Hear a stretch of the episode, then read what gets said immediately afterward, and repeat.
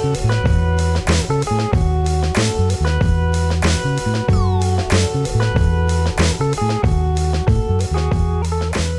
listening to New England Public Media News. I'm Mike Lyle, and this is the Shortlist, NEPM's Week in Review. Joining us today on the line, Elizabeth Roman, reporter and editor with the Springfield Republican and El Pueblo Latino, and Larry Parnass, investigations editor with the Berkshire Eagle. Liz and Larry, thanks for being with us today. Thank you. Hey, Mike, good to be with you. Stunning news this week of a series of murders in the Atlanta area where a white man killed eight people, including six Asian women. The man charged has reportedly confessed to the killings, but said he was not motivated by racism. This has sparked renewed discussion around updating and clarifying hate crime laws here in Massachusetts. Larry, a bill from Attorney General Maura Healey and others was announced last month, but now is getting attention. Why does it always take the tragedies to put a spotlight on these issues? Well, yeah. Can you tell me the answer to that, Mike? it is. It is so true, and it's interesting that, um, and to her credit, that Healey's office recognized that this existing state statute on hate crime uh, prosecutions had some weakness to them, and there's inherently weakness because it is it is hard to know what's in the mind of a perpetrator uh, in these kinds of cases. But again, to to Healey's office's credit uh, and to the sponsors of this uh, new legislation that they're that they've started working on this. It's not just a knee jerk reaction, uh, but still, why why in 2021 is this bill being filed to fix a problem that's been longstanding? Liz, also this week, the Anti Defamation League of New England released a report showing huge increases in recent years in white supremacist propaganda throughout the region. Does this surprise you? No, not at all. I mean, I think if anyone who's a person of, of color, honestly, is not surprised by uh, microaggressions as well as clearly, you know, very visible and and deadly aggressions against uh, not only the Asian community but the Black community, the Latino community in this country. So, no, it doesn't surprise me. I think it might surprise people who want to pretend that that color, that race, is not an issue. But if you live in skin that isn't white, then you know that it is. Massachusetts this week set out the rest of its vaccination timeline. It says all residents 16 years and older will be eligible for the vaccine beginning April 19th.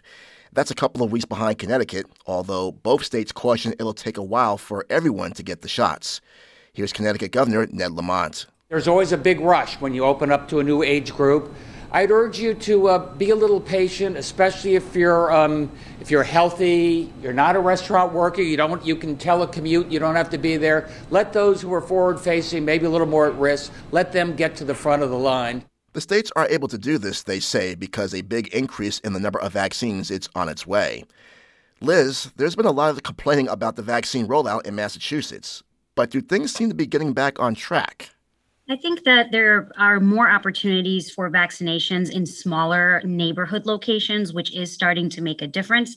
Uh, when we just had the one state site at the Eastfield Mall, it was not very easily accessible for people. There were a lot of problems with going online and registering for it. Uh, so, yes, I do think that it makes a, a difference to work with local small organizations, nonprofits, and be able, or small health clinics, and be able to get people in that way. I do think people need to understand that being eligible and being able to access the vaccine are two completely different things. So April 19th will roll around. Everybody in Massachusetts over the age of 16 will be eligible. That doesn't mean that you're going to get a vaccine anytime soon. I think people should anticipate waiting uh, several months before they can they can access it still.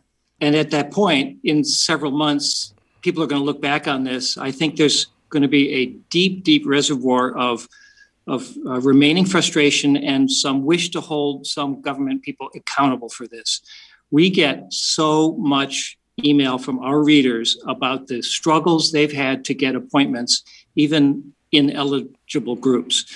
And of course, uh, Mike and Liz, now that this is really opening up to everyone, general population by April 19, there's this panic that people who have already been eligible still aren't able to get in.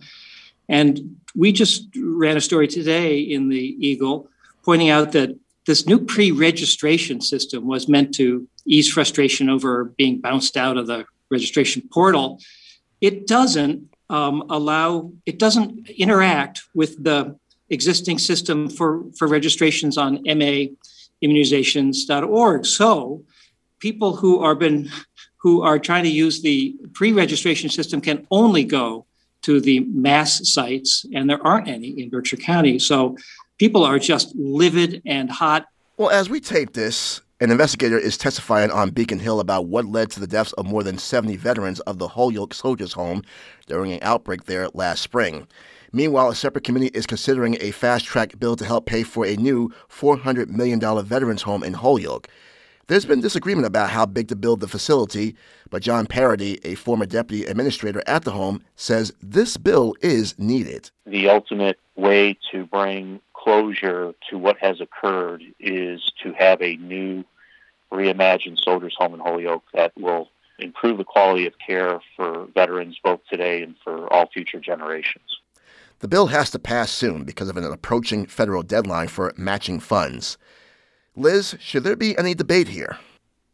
Honestly, I mean, I think for full t- transparency, I am biased because I live in Western Massachusetts. I live in Springfield, neighboring Holyoke. And a lot of times, you know, facilities in Western Mass are just ignored, state facilities. It was horrifically tragic what happened there. And I think that all of the four counties in Western Mass deserve to have a, a space that's safe, that's clean, that's large enough to house um, to house these veterans. And it can't always be facilities in Boston that that are, are focused on. So yeah, I, I don't think there should be debate. I think it should move forward we should be sure that we're building a the right kind of facility, though. And there are questions about whether the the size of the proposed new you know, replacement is adequate to deal with needs of veterans. And I think that's part of the picture here. Uh, you know, we're kind of in a free spending mode here. You know, a billion here, a billion there, 400 million.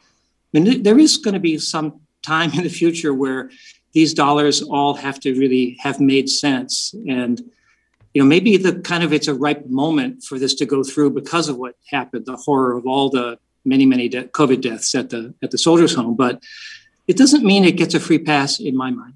Elizabeth Roman with the Springfield Republican and El Pueblo Latino, and Larry Parnass with the Berkshire Eagle. Guys, thanks so much for being with us today. Thank you. You're welcome, Mike. And thank you for listening to the shortlist NEPM's Week in Review. You can catch us anytime wherever you get your podcast or at nepm.org slash podcast hub. I'm Mike Lyle, and this is New England Public Media.